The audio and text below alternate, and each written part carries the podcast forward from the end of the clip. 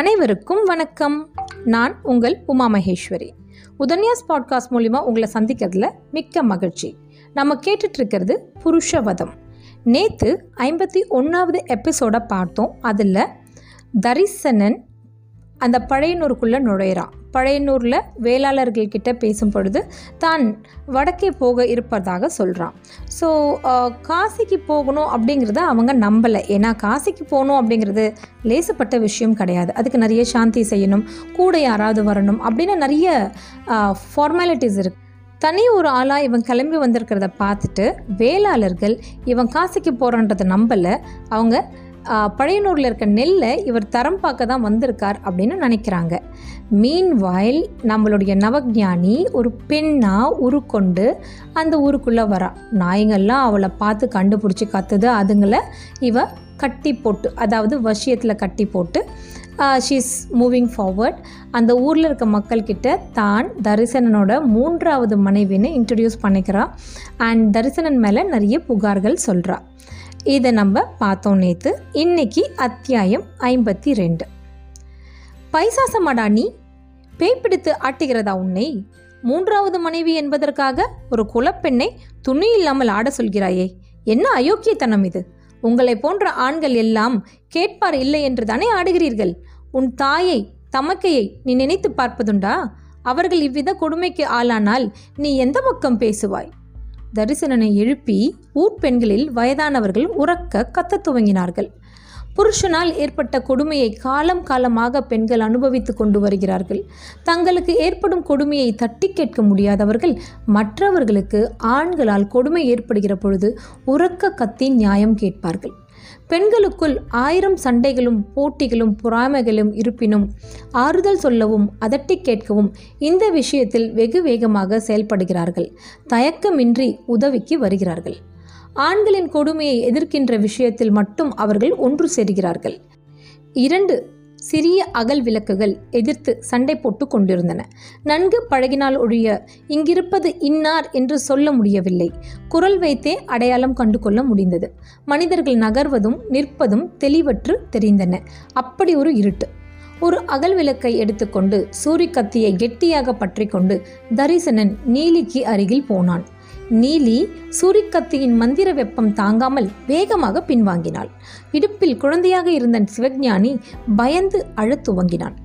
அடே அடே, பெண் பிள்ளையை அழதட்டாதே! வயசாளிகள் பதட்டமாக எழுந்தார்கள். வாலிபர்கள் ஓடிப்போய் தரிசனனை பிடித்து கொண்டார்கள். தரிசனன் அவர்களிடமிருந்து திமிரினான். இவள் என் மனைவியே அல்ல, நீங்கள் தவறாக புரிந்து கொண்டிருக்கிறீர்கள் என்று கத்தினான். அப்படியா? பிறகு இவள் யார்? அவர்கள் கேட்டார்கள். இவள் ஒரு பேய். பேயா? ஆமாம், முன் ஜென்மத்தில் இவளுக்கு ஏதோ கெடுதல் செய்தேனாம். அதற்காக என்னை பழிவாங்க பின் வருகிறாளாம் தரிசனன் சொல்ல வேளாளர்கள் திகைத்தார்கள். சுளுந்து கொண்டு வா! ஒரு கிழவன் வீட்டு வேலைக்காரனுக்கு குரல் கொடுத்தான். ஊர் விட்டு ஊர் போக வேண்டியிருந்தால் நின்று எரியும் தீப்பந்தத்தை கொண்டு வந்தார்கள். பேய் என்றால் கால் இருக்காது. எல்லாம் தெரிந்தவன் போல் ஒரு புத்திசாலி குரல் கொடுத்தான். பேயால் கால் காட்ட முடியும். கால் காட்டும் நேரத்தில் தலை இருக்காது. தலையும் காலும் ஒரே நேரத்தில் பிசாசால் காட்ட முடியாது. நீலி புடவை தலைப்பால் தலையை சுற்றி முக்காடு போட்டு கொண்டாள். குழந்தையாக இருந்த சிவஞானின் கால் பகுதிகள் புடவைக்குள் மறைந்து கிடந்தன. அம்மா, உன் கால் காட்டு! ஒரு கிழவர் சொல்ல அவள் புடவையை சற்று உயர்த்தி வலக்காலை காட்டினாள். புடவையால் மூடப்பட்டிருந்த அவள் முகம் முற்றிலும் மறைந்து போயிற்று. அட, கால் இருக்கிறதையா, இன்னொரு கால் காட்டு! அவள் இடக்கால் காட்டினாள். வணிக பெண்கள் அணியும் கனமான சிலம்பு பளபளப்பாய் தெரிந்தது. அட, பேயும் இல்லை ஒன்றுமில்லை, தரிசனன் உளறுகிறான்!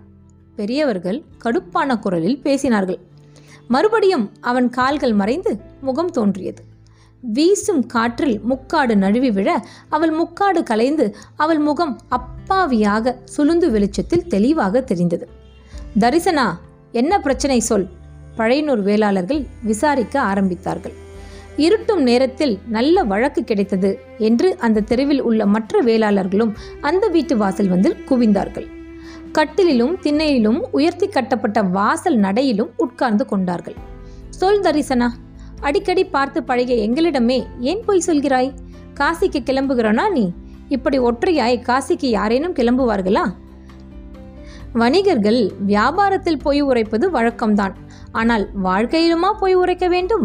பெண் பாவம் பொல்லாதது. நீ எங்கு போகிறாய் சொல் என்றார்கள் வேளாளர்கள். ஐயா, தரிசனன் தயங்கினான். நீலி குறுக்கிட்டாள். ஐயா, நான் சொல்கிறேன். நான் எதற்கும் லாய்க்கில்லாதவள் என்று இழிவாக பேசி என் தகப்பனால் எனக்கு போடப்பட்ட நகையெல்லாம் விற்று காசாக்கி கொண்டு இந்த மூங்கில் கழியில் அடைத்து திருமயிலை தேவரடியார்களிடம் இன்பமான் அனுபவிக்கப் போகிறேன் என்று புறப்பட்டு விட்டார். இந்த மூங்கில் கழியில் ஆயிரத்தி ஐநூற்றி ஐம்பது பொற்காசுகள் இருக்கின்றன என்று அவள் கூறினாள். கட்டிலிலிருந்த கழியை ஒருவன் சட்டென்று எடுத்து பார்த்தான். குலுக்கினான். உள்ளே காசுகள் குலுங்கின. தரிசனன் பாய்ந்து அந்த கழியை பிடுங்கி கொண்டான். வேளாளர்கள் கோபமுற்றார்கள். வாலிபர்கள் சிலர் சீறி எழுந்திருக்க வயோதிகர்கள் அவர்களை அடக்கினார்கள். பொறுமை பொறுமை, இது கணவன் மனைவி விவகாரம், விஷயத்தை எங்களிடம் விட்டுவிடுங்கள் என்று சொன்னார்கள். பழையனூர் வேளாளர்களுக்கு தங்கள் நீதி நெறி பற்றி மிகுந்த கர்வம் உண்டு.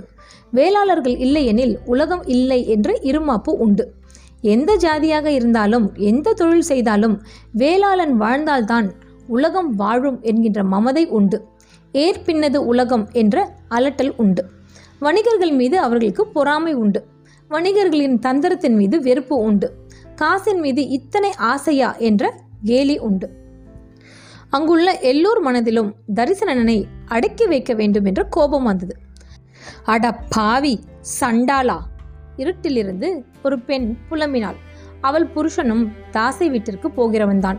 அவள் தாசியால் பாதிக்கப்பட்டவள்தான் என்பதை ஊரார் அறிந்திருந்தார்கள்.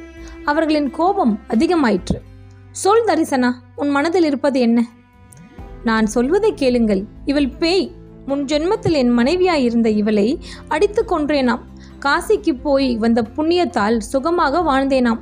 நான் மறுபடி வணிகனாக பிறந்து இங்கே வருவது தெரிந்து இவள் காத்திருக்கிறாள். இன்றிரவு எப்படியாவது என்னை கொலை செய்துவிட வேண்டும் என்று திட்டமிட்டிருக்கிறாள் என்றான் அவன். இவள் பேயாக இருந்தால் வரும் வழியிலே உன்னை அடித்து போட்டிருக்கலாமே. பழையனூர் வரும் வரை உன்னை விட்டு வைத்திருக்க வேண்டாமே என்றார்கள் வேளாளர்கள். இவள் என்னை நெருங்க முடியாது. என்னிடம் மந்திரித்த சூரி கத்தி இருக்கிறது என்றான் தரிசனன். ஐயோ என்று நீலி உரக்க கத்தினாள். கூட்டம் அதிர்ந்து திரும்பியது. என்ன என்ன என்று பதறியது. இந்த சூரி கத்தியால் என்னையும் என் குழந்தையும் பலமுறை பயமுறுத்தியிருக்கிறான். அந்த கத்திக்கு பயந்துதான் நான் விலகி இருக்கிறேன். இல்லையெனில் காலை பிடித்தாவது வீட்டை விட்டு போகாமல் செய்திருப்பேன். நான் செத்தாலும் பரவாயில்லை, குழந்தையை கொன்று விடுவாரோ என்று பயப்படுகிறேன். நீலி உடல் குலுங்க குலுங்க அழுதாள். வேளாளர் கூட்டம் பள்ளி சொல்லடுக்காய் தன் பரிதாபத்தை வெளிப்படுத்தியது. நீலி உள்ளுக்குள் பெருமிதமாக சிரித்தாள். தரிசனா, நீ மனிதன்தானா இல்லை மிருகமா? மனைவியின் நகைகளை காசாக்கி தேவரடியாரிடம் போகிறாயே, வெட்கமாக இல்லை? ஒரு கிழவர் கூமிறினார். இப்படிப்பட்ட இழிவான பயணத்தை காசிக்கு போவதாக வேறு சொல்கிறாய். ஒரு வாலிபன் அடித்தொண்டையில் உருமினான். வேளாளனை முட்டாள் என்று நினைத்து விட்டான் போலும் என்று ஒருவர் கூறினார். எங்கோ போய் ஒழிய வேண்டியது தானே. பழையனூருக்கு வந்து விட்டான் அல்லவா? அவன் மனைவி நமக்கு முன்னால் நின்று குறை சொன்னாள் அல்லவா? அந்த குறைக்கு தீர்வு காணாமல் இங்கிருந்து இவர்கள் போக முடியாது. ஒரு கிழவர் உரத்து பேச மற்றவர்கள் ஆமாம் ஆமாம் என்றார்கள். விதி சிரித்தது. திருவாலங்காட்டு பூதகணங்கள் வேளாளர்களின் கர்வம் கண்டு தலையில் அடித்து கொண்டன, உதடு பிதுக்கின. மரங்களுக்கு இடையேயும் மனிதர்களுக்கு இடையேயும் கூரையிலும் அருவமாய் உட்கார்ந்து நடப்பதை கவனித்தன. என்ன சொல்கிறாய் தரிசனா? ஒரு பெண்ணின் வயிற்றுச்சிலை ஏன் கொட்டிக் கொள்கிறாய்? நீலி தரிசனனுக்கு மட்டும் பேய் முகம் காட்டினாள். தரிசனன் நடுங்கினான். பேய் தன் சுயரூபத்தை மனிதருக்கு காட்டும் போது துர்வாசனை பரவும். அங்கே வாயு பிரிந்தது. பன்றியை போல் எங்கே தின்றுவிட்டு வந்து இங்கு வந்து நாரடிக்கிறான். வாலிபர்கள் பேசிக்கொண்டார்கள். வேளாளர்களே, நான் சொல்வதை தயவு செய்து கேளுங்கள். இவள் பேய். இவள் இடுப்பில் இருக்கும் குழந்தையும் பேய். இவளால் எனக்கும் உங்களுக்கும் தீங்கு வரப்போகிறது. உங்களிடம் பேசுவதை விட என் கத்தியால் இவளை வீசி விரட்டுவதே நல்லது. சட்டென்று கத்தி உருவி நீலி மீது பாய்ந்தான். நீலி அலறி அடித்துக்கொண்டு இருட்டில் ஓடினாள். பெண்கள் பயந்து நடுங்கி கத்தினார்கள். குழந்தைகள் வீறிட்டன. நாய்கள் இடைவிடாது கத்தின. கூரையிலிருந்து இரண்டு மூன்று ஓடுகள் உடைந்து தரையில் சரிந்தன. வாலிபர்கள் எழுந்து இடுப்பு வேஷியை இறுக்கிக் கொண்டார்கள். தரிசனனை மடக்கி கத்தியை பிடுங்க முயற்சித்தார்கள். தரிசனன் கடுமையாக போராடினான். ஒரு கிழவன் தரிசனன் முகத்தில் பலமாக குத்த தரிசனன் மயங்கி விழுந்தான். சூரி கத்தி அவனிடமிருந்து அப்புறப்படுத்தப்பட்டது. இத்துடன் இந்த அத்தியாயம் ஐம்பத்தி ரெண்டு முடிவடைகிறது. பாருங்க என்னெல்லாம் நடக்குதுன்னு. அந்த கத்தி இப்போ அவன்கிட்ட இல்லை. ஏற்கனவே அவனை வந்து வீசி போட்ட விளக்குமாறு அப்படின்னு நவஜானி சொல்லியிருந்தா, இப்போது இருந்த ஒரே ஒரு விஷயம் அவனுக்கு பாதுகாப்பு அந்த கத்தி தான். இப்போ அந்த கத்தியும் அவன்கிட்டேருந்து போயிடுச்சு. ஸோ வாழ்க்கையில் நம்ம எவ்வளோ தப்பு செஞ்சாலும் இதெல்லாம் யாருக்கும் தெரியாது, எப்படியாவது தப்பிச்சிட தப்பிச்சிடலாம் அப்படின்னு நினைப்போம். ஆனால் விதி ரொம்பவும் வலியது. இன்னொரு விஷயம் பாருங்கள், அந்த பூதகணங்களும் பேய் பிசாசங்களும் மரங்களுக்கு நடுவும் மனுஷங்களுக்கு நடுவும் உட்காந்துருக்கான். அப்போது நம்மலாம் உட்காரும் பொழுது பக்கத்தில் யார் இருக்கா, யாரும் இல்லைன்னா நினைக்க முடியாது போல இருக்குது. யார் வேணாலும் நம்ம கிட்ட நம்ம பக்கத்தில் உட்காந்து கதையெல்லாம் கேட்கலான்னு நினைக்கிறேன். ஸோ ரொம்ப இன்ட்ரெஸ்டிங்காக போயிட்டுருக்கு. இன்றைக்கும் தரிசனனோட கதை முடியலை. நாளைக்கு என்ன நடக்குதுன்னு பார்க்கலாம். அதுவரை நன்றி, வணக்கம்.